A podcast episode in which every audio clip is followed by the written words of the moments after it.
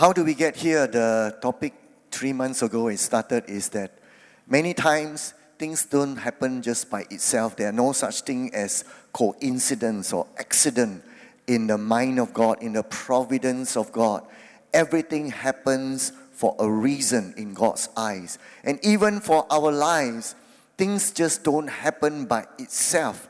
Something may have happened in the past. Something may have happened in our family of origin. Something may happen in our experience, in our relationship, in our marriage that caused us to be where we are today.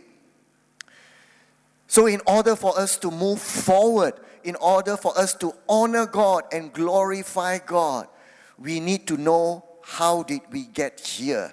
How did our marriage get to this place? Or how did our family get to this place? And for those here who have been separated or divorced, how did it happen? How did I get here? Did we expect this to happen in our lives?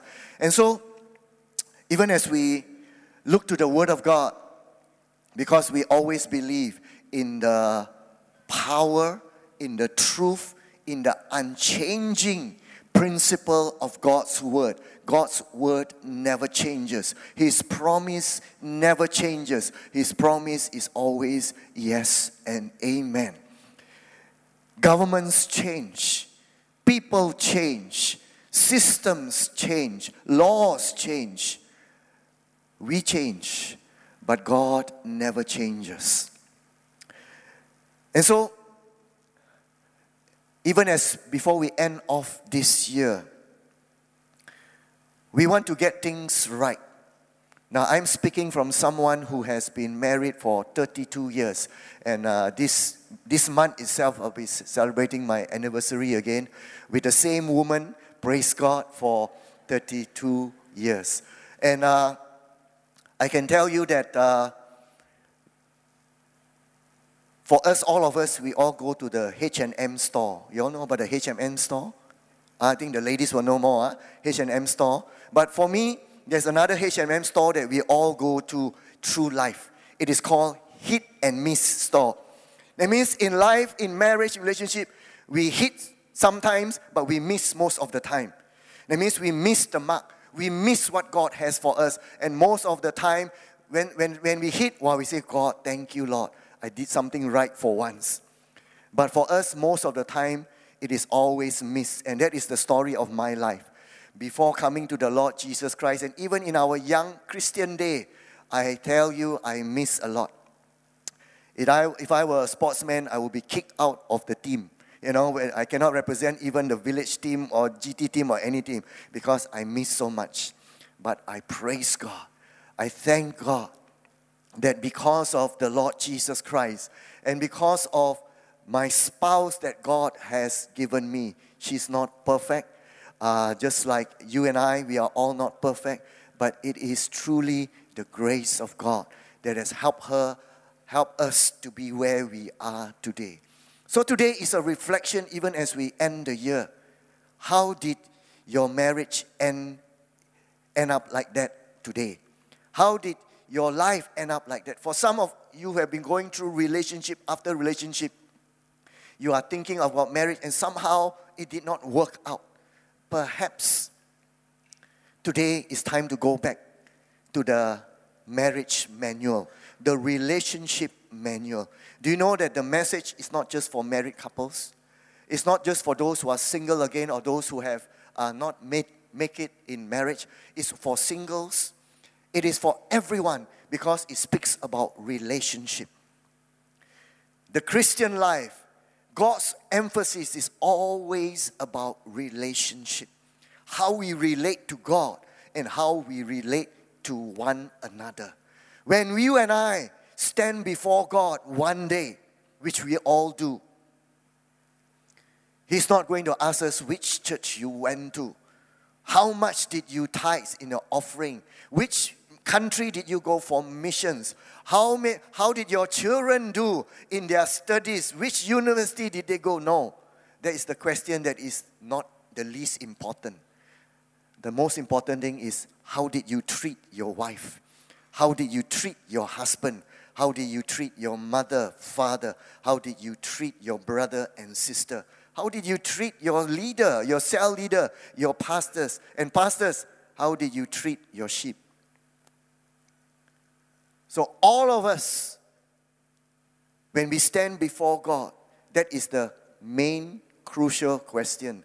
And that's why the two greatest commandment is to love God and to love one another. And this speaks deeply, comprehensively about relationships. But the, one of the most important relationship, as we are going to see today, as I started off three months ago, is the relationship of marriage that has a bearing on families, that has a bearing on community, that has a bearing on our nation. We must get this right. If marriage is wrong, if marriage is failing, it fails the family. What are we passing on to the next generation? That you should be afraid of marriage, that marriage doesn't work for everybody, that you need help to get married. And so nowadays, the trend nowadays is for people to get married later and later. Perhaps they are fearful of commitment. They are fearful of sharing life with another person. Perhaps they have seen in their own family, they have seen in marriages, they have seen in movies how marriage is so difficult, so tough. But let me get it out there right now from the beginning. Marriage is hard work. Every good relationship is hard work. It takes both sides, both parties to make a relationship right. It takes both couple, husband and wife, to make a relationship healthy, lasting, loving, and holy before God. Today I'm going just to use this as my base scripture from Ephesians chapter 5 verse 33. The last time I spoke I used a longer scripture but from this same part However, let each one of you love his wife as himself, and let the wife see that she respects her husband. And like what I mentioned just now, the two greatest marriage counselors, marriage advisors ever is two single men Jesus Christ and Paul the Apostle. And I think Peter was married, that's why he asked Jesus to pray for his mother in law. But Paul was not, Jesus was not. But like what I mentioned, Jesus is yet still a bridegroom, not to individuals, but a bridegroom to you and I. We are the bride of Christ. And so it will be very important for us to take note, to begin to compare our relationships, any relationships, with what God is commanding us to do very easily we will know something is wrong with our relationship. Something is not right. We are, are we having a, a, a relationship that does not honor God by the fact that we just bring it, align it ourselves with the Word of God. There are two key words here in this scripture uh, talking about the husband's needs and the wife's need. Love and respect. These two goes hand in hand. For love and respect must be in every marriage. Love and respect must also be in every relationship, not just marriage. And that's why when the Word of God commands us to love, husbands, love your wives. It is God's best for us. It is God's best for husbands to love your wives. If you want to know what is the best gift you can give to your wife, she needs your love. She not only needs God's love, she also needs a husband's love. Wives, if you know what does it mean to submit earlier on in the scripture, Paul says, Wives, submit to your own husbands as to the Lord. For the husband is the head of the wife, even as Christ is the head of the church. The most tangible way, the most practical way for a wife to submit to the husband is to show him that respect that God expects every wife to give to the husband. To give to the perfect husband? No. to give to the imperfect husband. To love a perfect wife? No. To love an imperfect wife. And this is the gospel. Do you know? The Word of God, the gospel, explains the marriage, helps us to understand marriage so well. And marriage also helps us to understand the gospel so well. This is the gospel that Jesus Christ loved you and I not because we are lovely, but love us so that we will be lovely. To make us lovely. The Word of God says, when we were sinners, Jesus gave his life. So it applies also in marriage. When husbands are called to love your wife, it's not because she is lovely all the time. We just saying that God is good all the time. That is true. You and I, we are not good all the time. Husbands are not good all the time. Wives are not good all the time. Children are not good all the time. Parents are not good all the time. That is the reality. But what it commands is that when we love someone, it's not because of their value, it's because of how God sees them and how God wants us to see them. So when you and I love our spouse, we love them not because they are lovely, everything is right and perfect, beautiful. No, we love them because God has given us the task of making them lovely. In marriage, that is the power when two persons come together, we make each other lovely. So, very important truth that we are going to deal with. The last time I gave you three important principles, and you know there are seven. And all these seven is already mentioned in the marriage manual, which is your Bible that you have before you. And all this has been confirmed even by secular research. Secular researchers have to do their own research to just prove that the Bible has been right all along. That God is the one who instituted marriage. It is marriage is not man's idea. Marriage is God's idea. And so we need to go back to the maker, the creator. So if your car is something wrong with your car, you go back to the maker. If the Honda here, your car is Honda, something is wrong with Honda, you go back to Honda. So if we know, want to know what's wrong in our marriage or what's right in our marriage, sometimes we, we, have, we, we also don't know what we did right in marriage, but we just survive. So the Word of God is there. The, the marriage manual is in our hands, already in our hands. And scientists, psychologists, sociologists, marriage counselors have to do a research just to prove that the Bible has been right all along.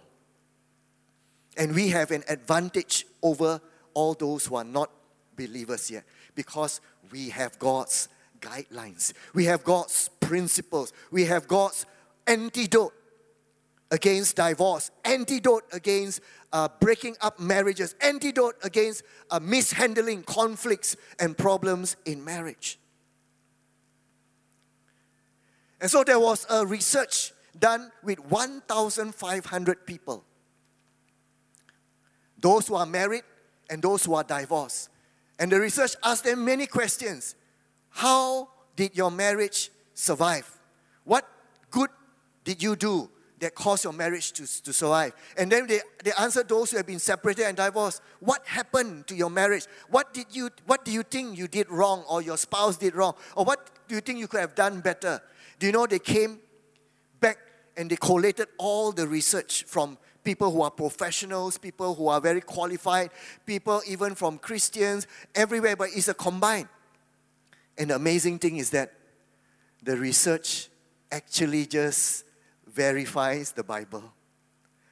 Hi, they don't they spend so much money, interview so many people, do all the computing and says actually the answer is already in the Bible. The solution is already in the Bible. The antidote is already in the Bible. So the Bible considers marriage as a covenant. What is a covenant? A covenant is a binding, lifelong, holy commitment to another person. That is the same covenant that God has with his people. In Old Testament in Israel, the Israelites, and in New Testament, the church. That is a covenant. That means there is my part to do and there is her part to do. There's God's part to do and there's our part to do. That is covenant. It is not meant to be broken. It is meant to bring out the best, to enrich those people in the covenant. I will just quickly go through the tree that I went through three months ago, just in case you were not here or just in case you forgot, but I just, just skimmed through very fast. The first thing is we have to be realistic in our expectation about relationship and romance. We need to break away from the happily ever after mindset in Disney movies, you know, that and they live happily ever after. It doesn't happen like that because there's a lot of hard work after that. They don't show what happened to Snow White and Prince Charming. They don't show what happened to uh, the Beauty and the Beast after that. They will have many quarrels. They will have in law problems. They will have health problems. They will have hair bad hair day problems. They will have money problems.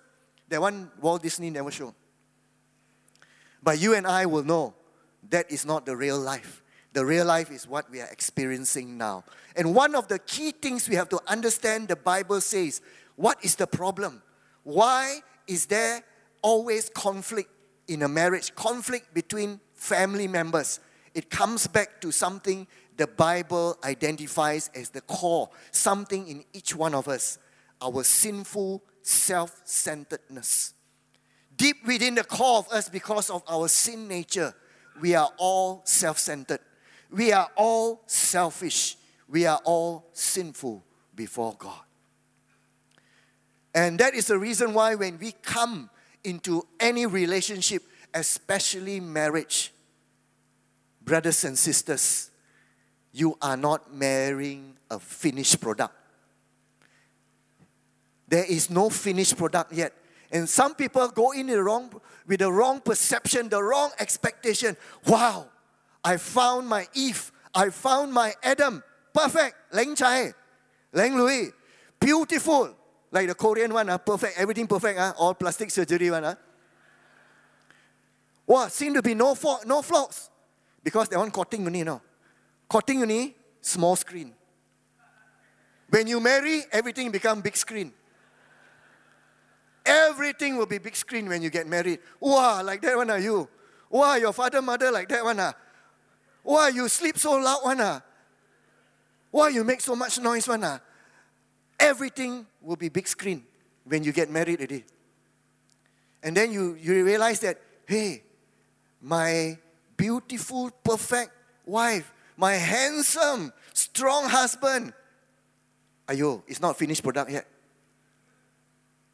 And that is why God has brought you all together to help God help you make you a finished product, a beautiful product. And that's why I started in saying is that the same gospel message is that when you love your wife, you love your husband, you are not just loving the present husband and the present wife, you are also going to expect that she's going to be even more beautiful. He's going to be even more amazing in the future we are going to believe that God is going to use you to help God to make your spouse a beautiful, perfect character. That is the gospel. Jesus didn't love us because we are lovely, but Jesus loved us to make us lovely. So you and I, we have to be practical, down to earth, and says that when you and I marry, marry your spouse, of course, we don't marry each other's spouse, lah. we marry our own spouse. Be prepared. Bersedia, bersiap. You are not marrying the one who is at the end of the assembly line, finished already with the chop there, so ISO. But she still, he still got a long way to go.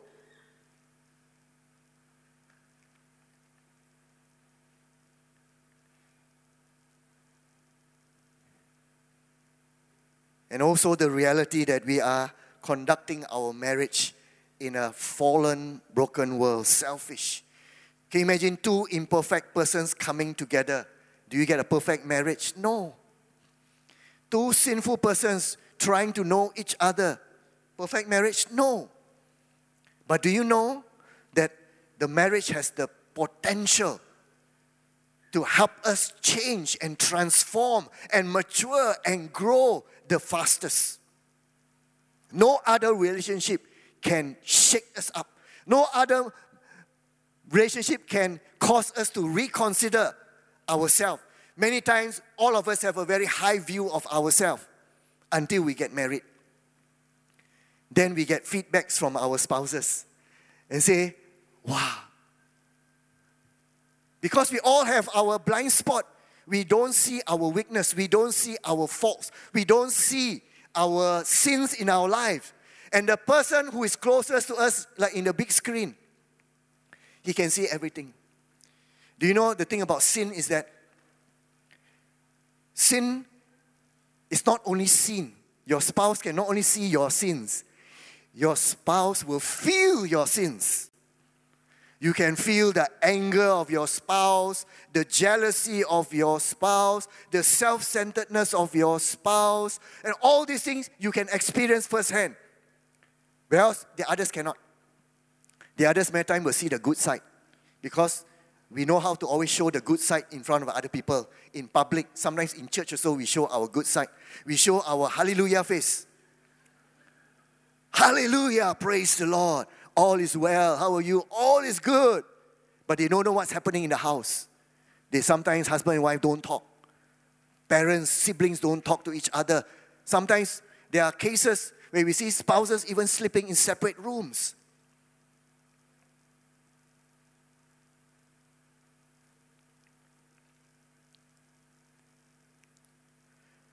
And so, this is the reality that we have to come down to earth.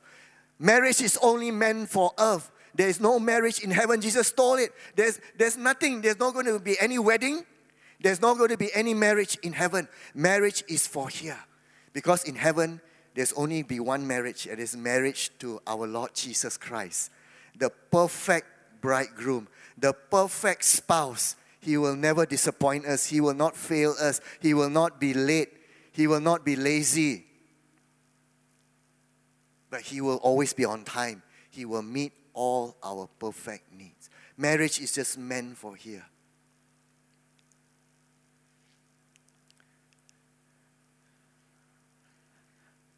So, the sooner we get into marriage with realistic expectation, the sooner we stop expecting things from our spouse that we should not expect. And the sooner we decide that I think we need to do, we need to work on our marriage. And one of the important things we have to learn, brothers and sisters, I've been married 30 over years, and I can tell you, marriage is hard work. Kerja, kena kerja. I cokang eh. There is no free meal in marriage one. The moment you close one eye in marriage, the marriage will say wrong, go one side already. Go one side and knock something else already. You have to keep both your eyes on the marriage. That's why marriage is hard work. But marriage is the greatest platform for us to be more like Christ and to help our spouse be more like Christ. So if you don't want hard work, you don't like hard work, don't get married. For singles here, I'm not scaring you. But let me tell you, it's hard work. But like anything that you put your effort in, there is a reward. I have received so much blessing, benefits, reward from my relationship with my wife.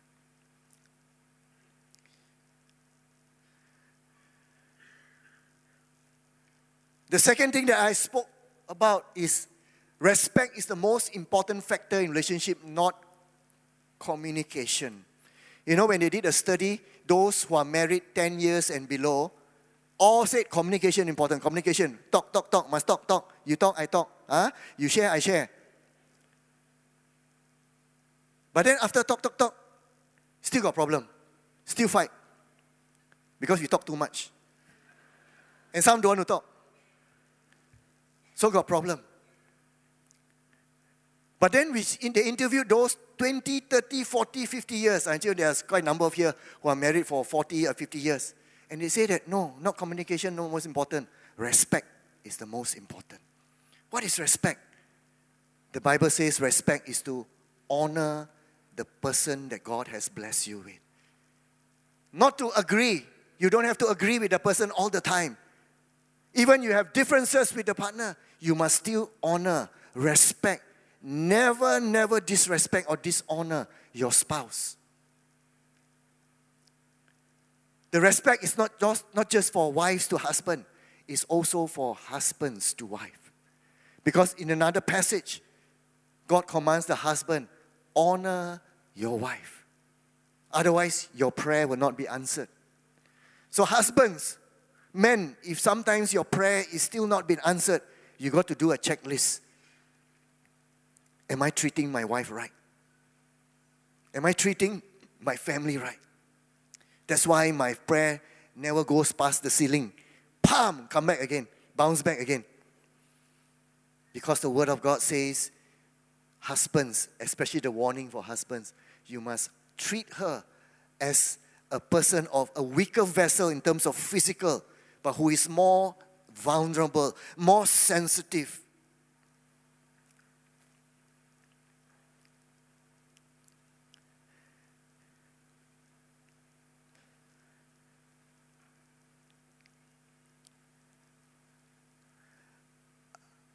I told you that uh, in my marriage, 30 over years, I've gone to the H&M store many times.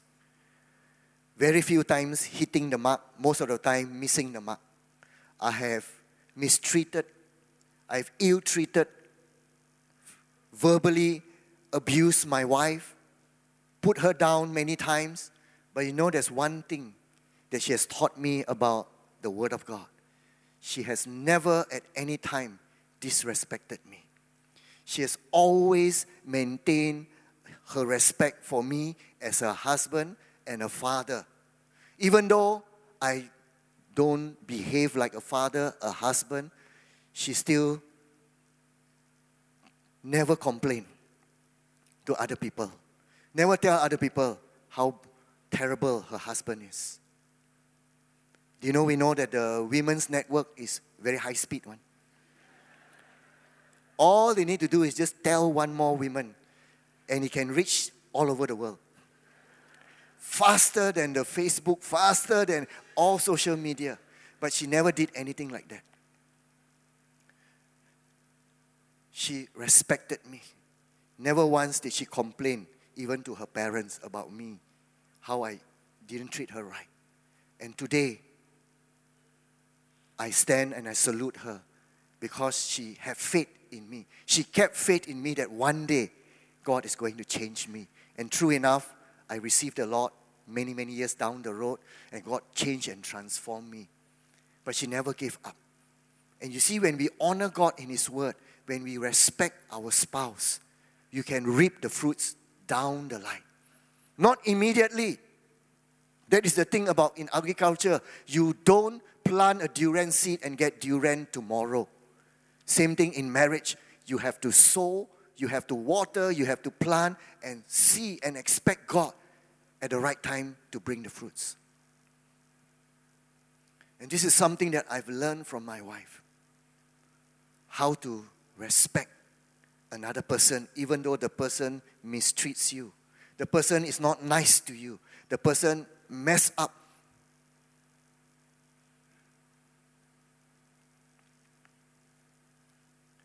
One of the most damaging things which I see in counseling couples, you can see when they walk into the counseling room and a spouse begin to show such disrespect for the husband.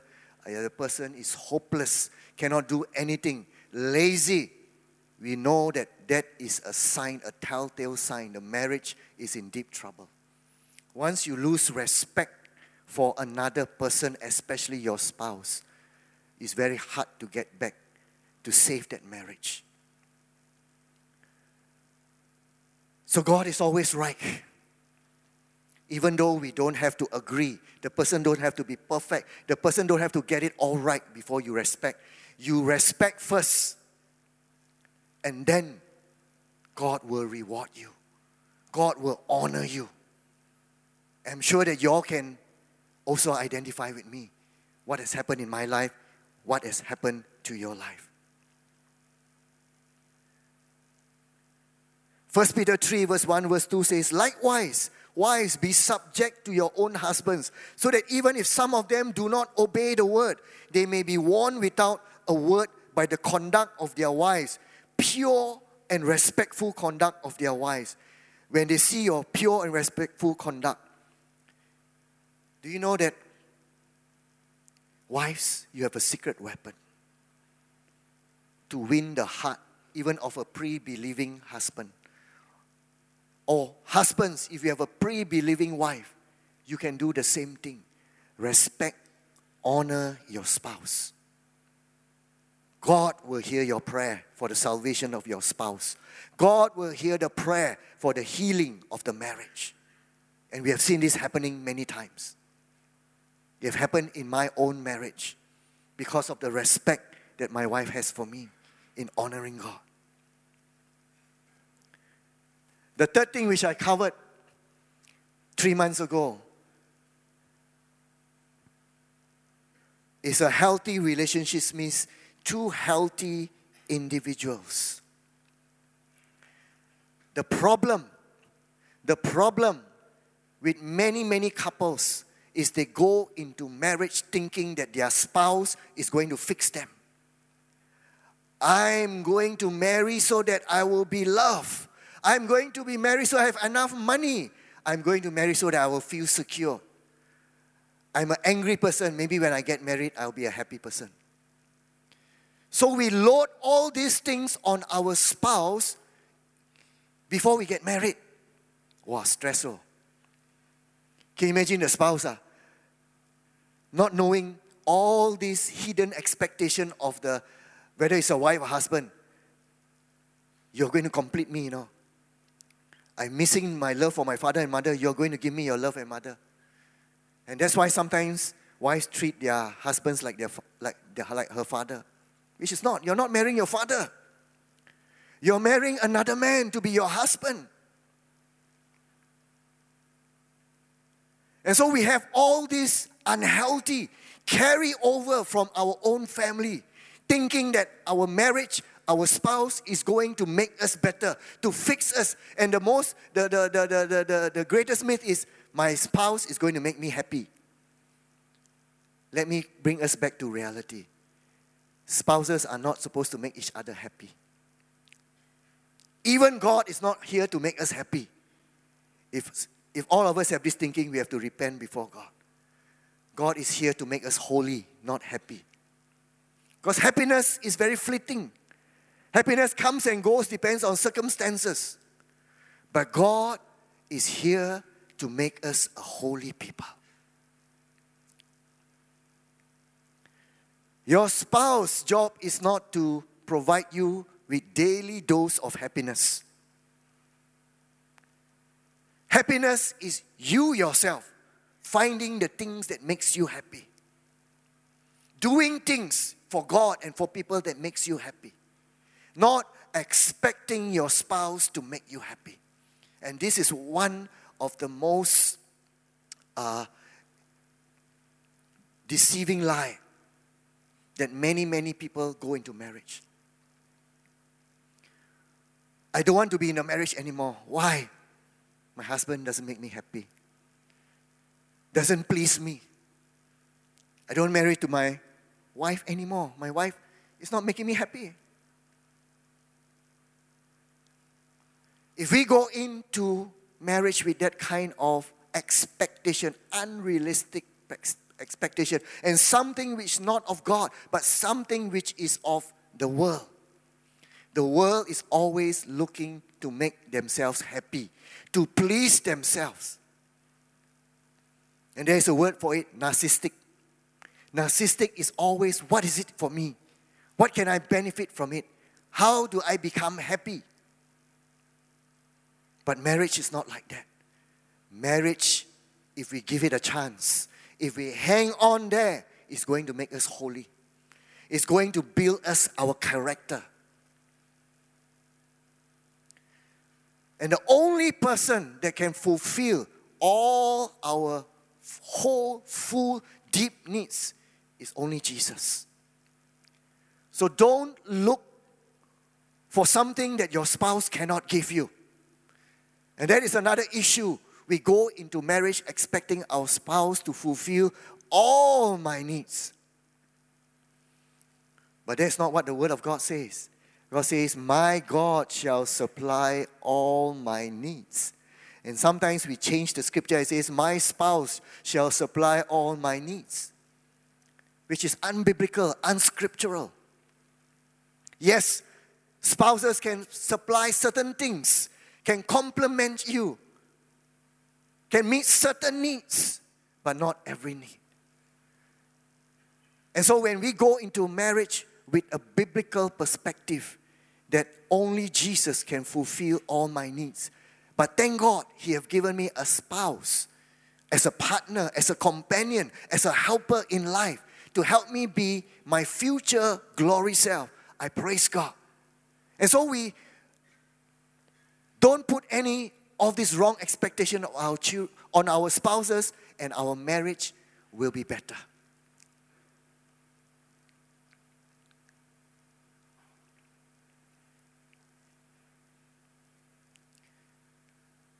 So some of us may have some issues now in our marriage. Don't wait until it's too late. And that's the problem in counseling, which we always experience. When people are almost at the last station before the train stops, they say, We need help. But many times when they have reached the last station, they already made up their mind. I give up already. I just go for the sake of I've gone for counseling. We must go at the beginning stage when we feel that something is not right and we cannot correct it ourselves. You have leaders, you have pastors, we have a counseling ministry. Same with singles. Don't go into marriage thinking that you are going, your spouse is going to solve all your problems. Solve your problem now before you get married. May I challenge the singles who are considering getting married and who are going to get married? Have a frank talk, honest discussion with your future spouse. And says, Do you have issues with your own family, with abuse, with anger, with unforgiveness? encourage your, your future spouse, deal with it before we get married. Because otherwise, it will carry forward into our marriage. You know, marriage is already hard enough. And worse still, you add on to your own other family's problem to this marriage. Ayo. I tell you, you are going to be overladen, just like the lorry. They put too much durian, you will be one sided. Eventually, it will turn because you are loading it unnecessary. And so, seek help. Go for counseling for those who are going to get married and they sense that they have issues, unresolved issues. Resolve it now. Don't burden your spouse with your other problems. Now, let me start with what I'm going to share today. Very quickly, I'll just go through four important things that even the research confirms. Is that you and your partner will grow and change in unexpected ways. Embrace it.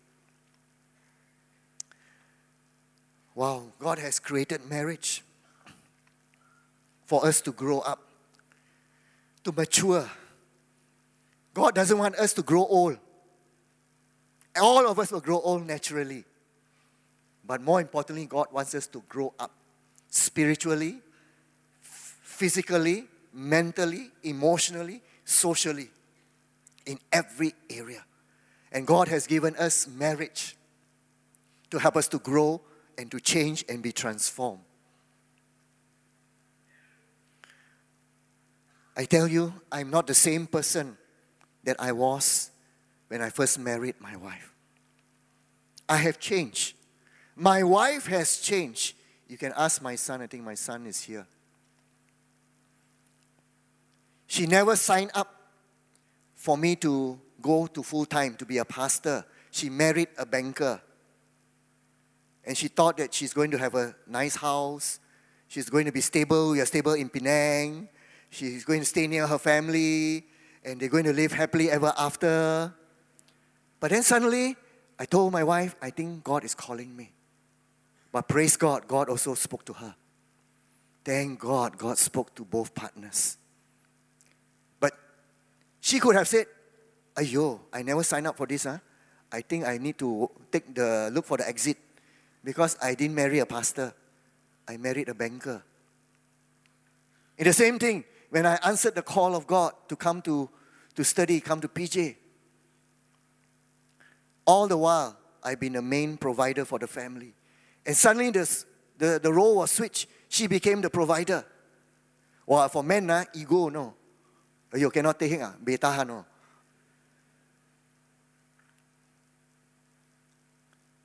But my wife was gracious, and I accepted it as part of the change that God is bringing in our lives. And when we embrace the change that God is ordering in our lives, you see that we will become a better man, a better woman, a better husband, a better wife, a better father, a better wife, a mother. We cannot stop change from happening. Change is going to come.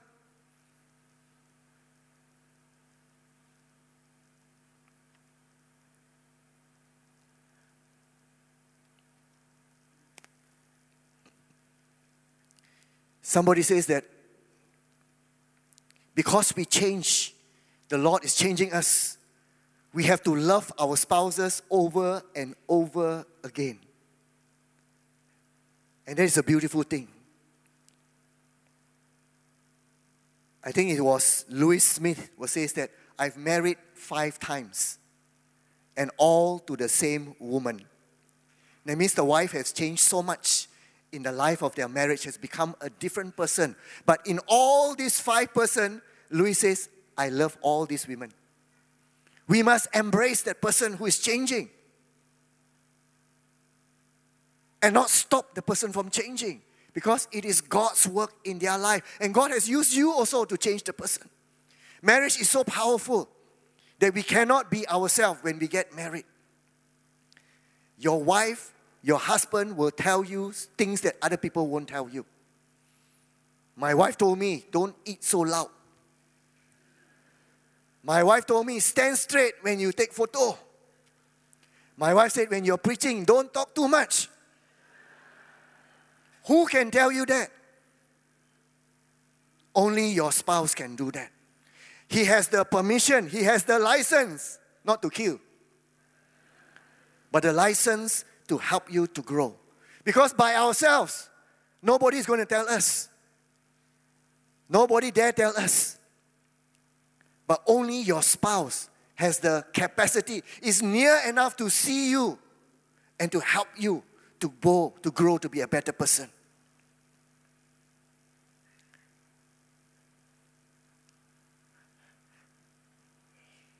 And in our change and transformation that we go through. We have the scripture. Sadly, this scripture is only spoken once in a wedding. After that, it's never been spoken of. But do you know, husbands and wives, everyone in any relationship, we should put this on our mirror, on the fridge. Every time you have problems, you says, love bears all things, believes all things, hope all things, endures all things. Love never fails. When you are so geram, when you are so frustrated, when you just want to leave. Remember, this is what love is. Love is hanging on. Love is holding on, not letting go, especially when times are bad.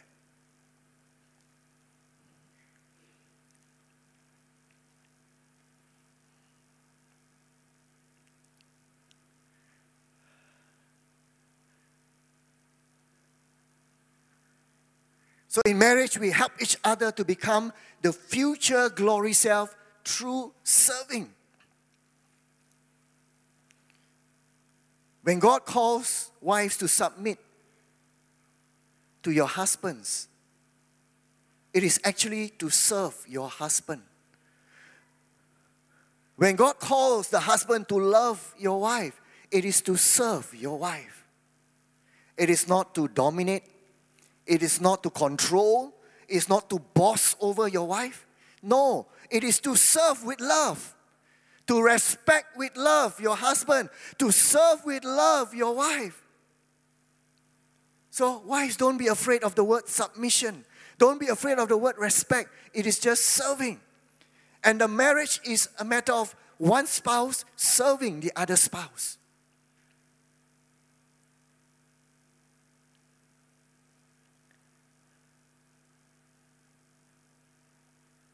The next one is get good at fighting. We can't help it as long as we all have our sinful self-centeredness. As long we, as we are not the finished product, brothers and sisters, we all will fight in our marriage. And you know the Bible says fight is good,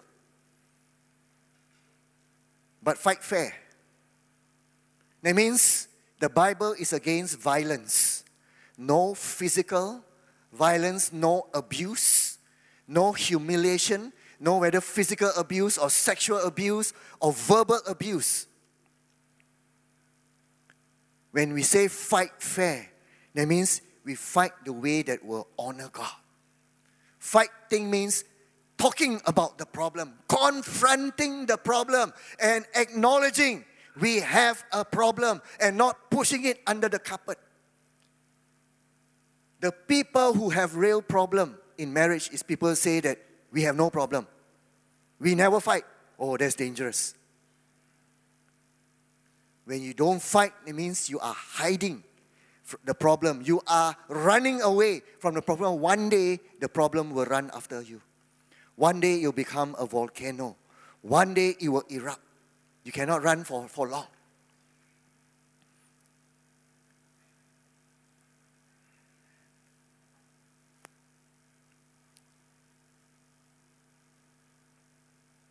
There are four things we do when we fight. We must make sure that we don't attack the person, but we attack the problem. That is the most important thing. Don't make the problem, solving the problem, more important than the person that you love.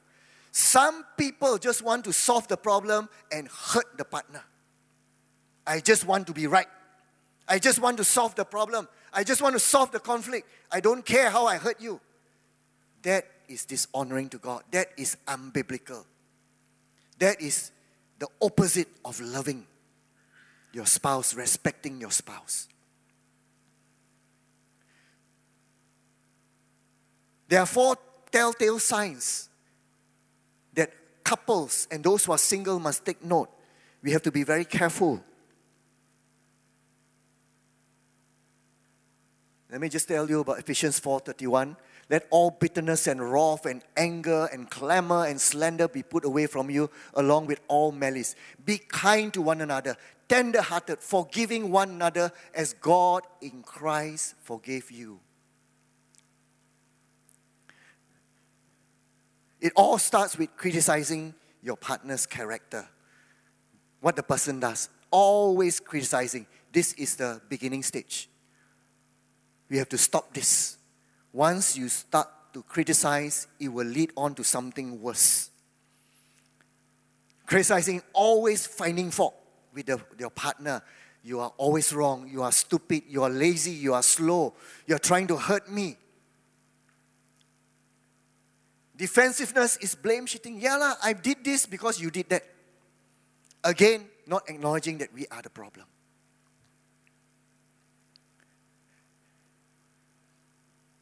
And if we allow criticizing and defensiveness to take over, to be a lifestyle, then it can only go downward. And the downward sign is contempt. What is contempt? It is putting down your partner and making them feel inferior. There are four D's that comes with contempt. You are disgusted with your partner. You disrespect your partner. You dishonor your partner. You disregard your partner. That is the sign your marriage is in deep, deep trouble. Sometimes when you reach this stage, and we see in counseling, sometimes it only takes a, it, it takes a miracle to save the marriage. Because you are so disgusted with your partner, you don't say any good thing, you only speak bad things about him to everybody else. That is a sign that we all need to be careful. And what happens after that? The last sign will be stonewalling. You don't have to do anything. Whatever lah. You do what you're going to do. I don't care. You live your life, I live my life.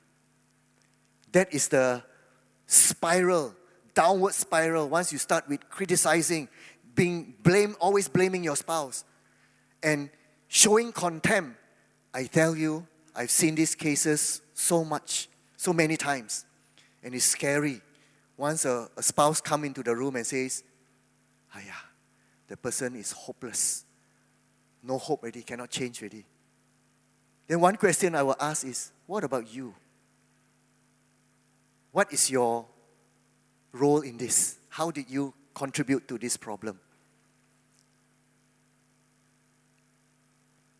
Many times, we always say that a problem is involving two persons, not just one person.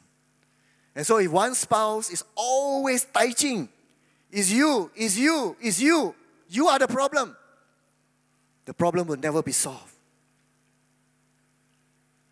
So, never insult or name call your partner. Do not bring previous fight arguments into the current ones. Once you have finished your resolve, move on. Never bring back what happened last month, two years ago. Sometimes we can do that. You know, when you call the, the, the banking center, you know, in your phone, and many times it will come to you and says that, tell you, this conversation will be recorded for training purpose and improving purpose. So be careful when you talk to your wife. The same thing will happen because the wife will record the conversation for training purpose and for improvement purpose and the record you cannot delete already. So when husbands and wife deal with problem differently, wives, let's talk now. I'm ready to talk now. But most husbands says, Ayo, not ready yet. I need to think first because husband got many drawers one now. So they look into which drawer first. Where's the problem? What did I do wrong? Ayo, ayo, ayo. Then you start to be very prayerful. So husbands need time. So husbands, if we are not ready to talk, please don't talk because you say the wrong thing and this conversation will be recorded for training and improvement. And he will come back to you and bite you. You said this.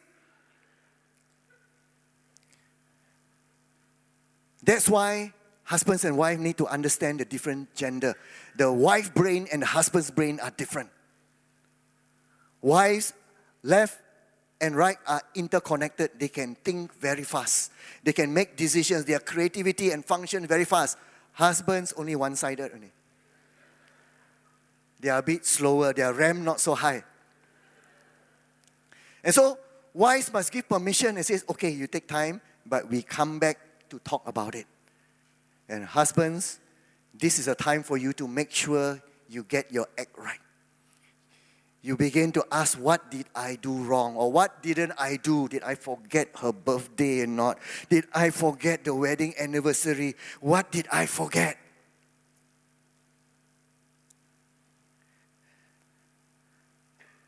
But once the, the, the confessing and the forgiveness is done, which we pray is done all the time, the most important key is don't bring it up again in our next fight.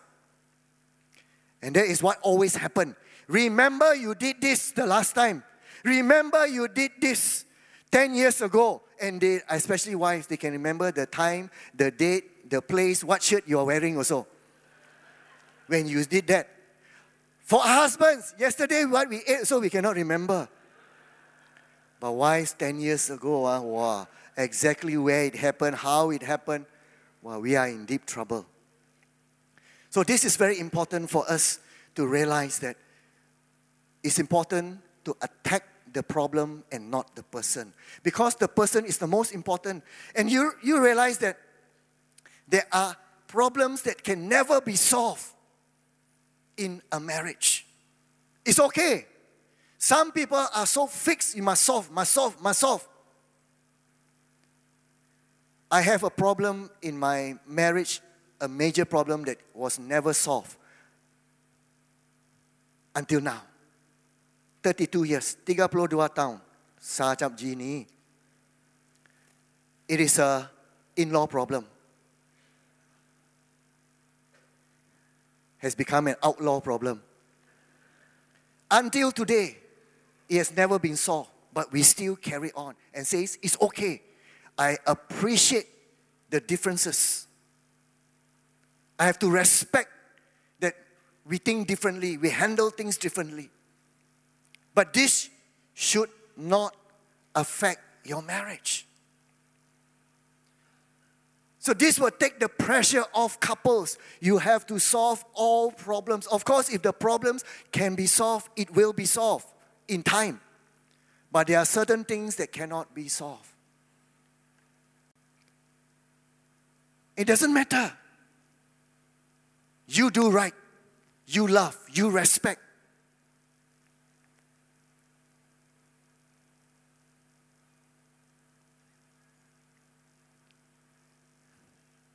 So the antidote for all marital conflicts is found in 1 Corinthians chapter 13 verse 4 verse 7. Love is patient and kind. Love does not envy or boast. It is not arrogant or rude. It does not insist on its own way. It is not irritable or resentful. It does not rejoice at wrongdoing, but rejoices with the truth. And then we have the scripture just now. Love bears all things, believes all things, hopes all things, endures all things. God's definition of love is very high for us. And if we apply God's antidote, God's solution to any conflicts, problems in our marriage, I can tell you the problems either can be resolved or even it's not resolved, the marriage is still strong.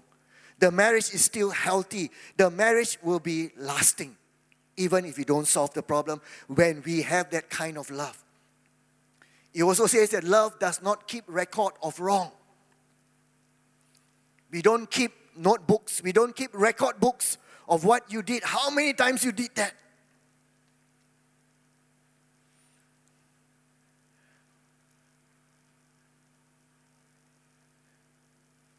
You know, the greatest disability in life is not physical, it's not mental, but it is a bad attitude.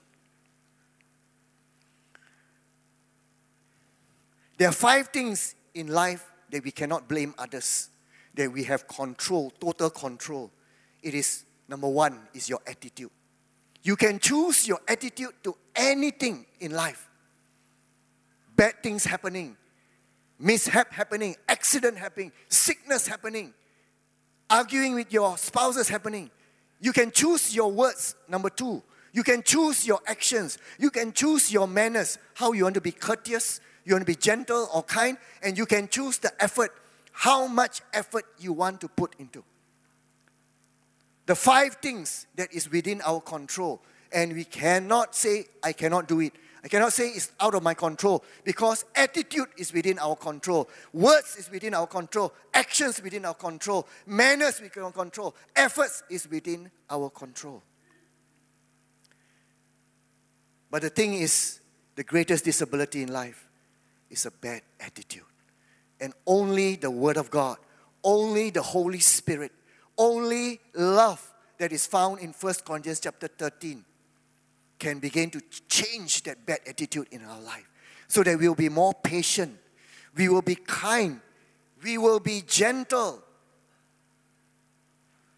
with people.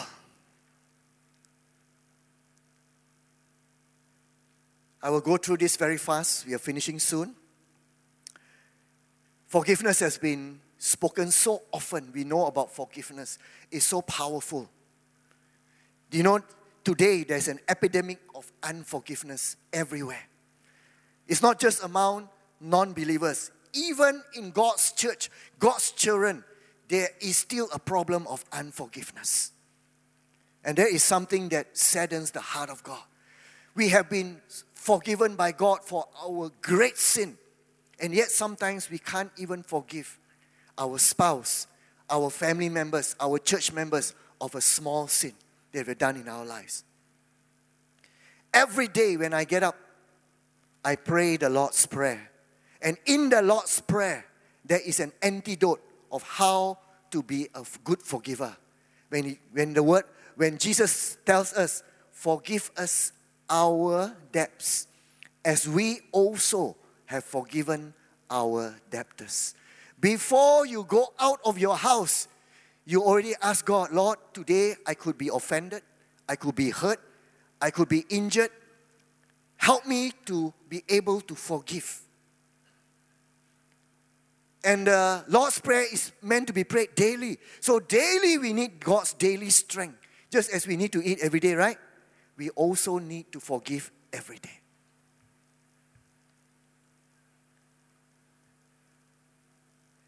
To forgive is to acknowledge the sin. We cannot hide the sin. Don't, don't, don't make small of the sin. Don't belittle the sin. A sin is a sin. If you have hurt your spouse, acknowledge that I've sinned you. I'm sorry. Then to, to seek forgiveness, the other spouse will have to forgive deeply and completely once and for all, and to confront truthfully. We need to tell the spouse, love You've hurt me deeply today by what you said or what you did. This is where we need to ask for forgiveness. I'm sorry, I didn't know I hurt you so badly. What can I do to make sure I won't do it again? Teach me. So, this is where husbands and wife grow and learn in your relationship to be a better person, to be a more sensitive person, a discerning person. Being offended is inevitable, but staying offended is our choice to sin. Brothers and sisters, we are going to be offended every day, whether it's from your spouse or outsiders, your work, every day. But staying offended, keeping unforgiveness is your choice. And it's a sin against God. Jesus says, if, your, if you do not forgive others their sin, your Father in heaven will not forgive you of your sin unforgiveness. To remain in your offenses is also a sin in God's eyes. A good marriage is comprised of two good forgivers.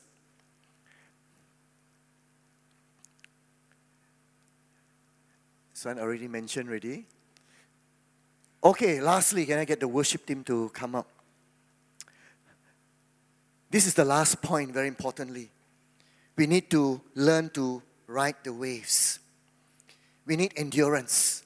Sometimes we don't have a solution. Sometimes we just need to ride through, just like the waves when you are in a boat and the waves seem to come upon you and you don't know what to do. You just have to hang on in the boat.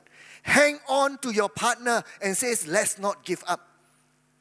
Things seems to be bad. We don't seem to be able to come to a solution. We seem to be arguing, but let's hold on to each other it will, it will be over. Remember, problems will not last forever.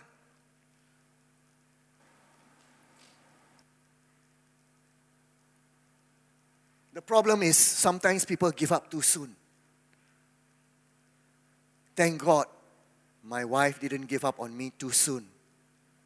If not, I would not be where I am today. We would not be where we are today because she chose to respect me. She chose to hang on the boat when the boat was at its roughest. She chose to ride through the way. Both of us, yes, we have an in law problem. Yes, we have a lot of problems, but let's hang in there because Jesus is in the boat with us. Amen.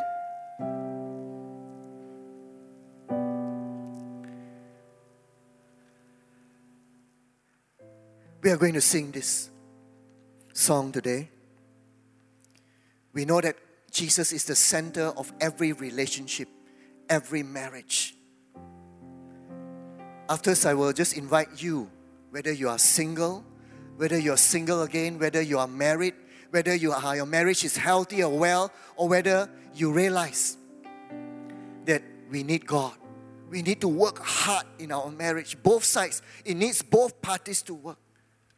Just as we are going to end the year, we have only a few more weeks before 2018 ends. Let's make sure that we get it right. Let's make sure we just bring our families, our marriage before God and says, Lord, if I'm not been doing things right, today I want to do it right before you. If I've been too critical of my spouse, if I'm shown condemned and always blaming him or her, I know that is not love. That is not respect. Lord, begin to do that work of helping us, our marriage to be lasting, to be healthy, to be holy before you, so that we will be a testimony. Do you know that your children are watching you, your marriage? Your marriage is not just for you, your marriage is for your children and your children's children. Some of them will be afraid of getting married if they see our marriage not working well. Some of them will repeat the same mistakes if we don't correct our mistakes first and honor God. Let's just sing this song in dedication before we pray for you. May I ask you to just stand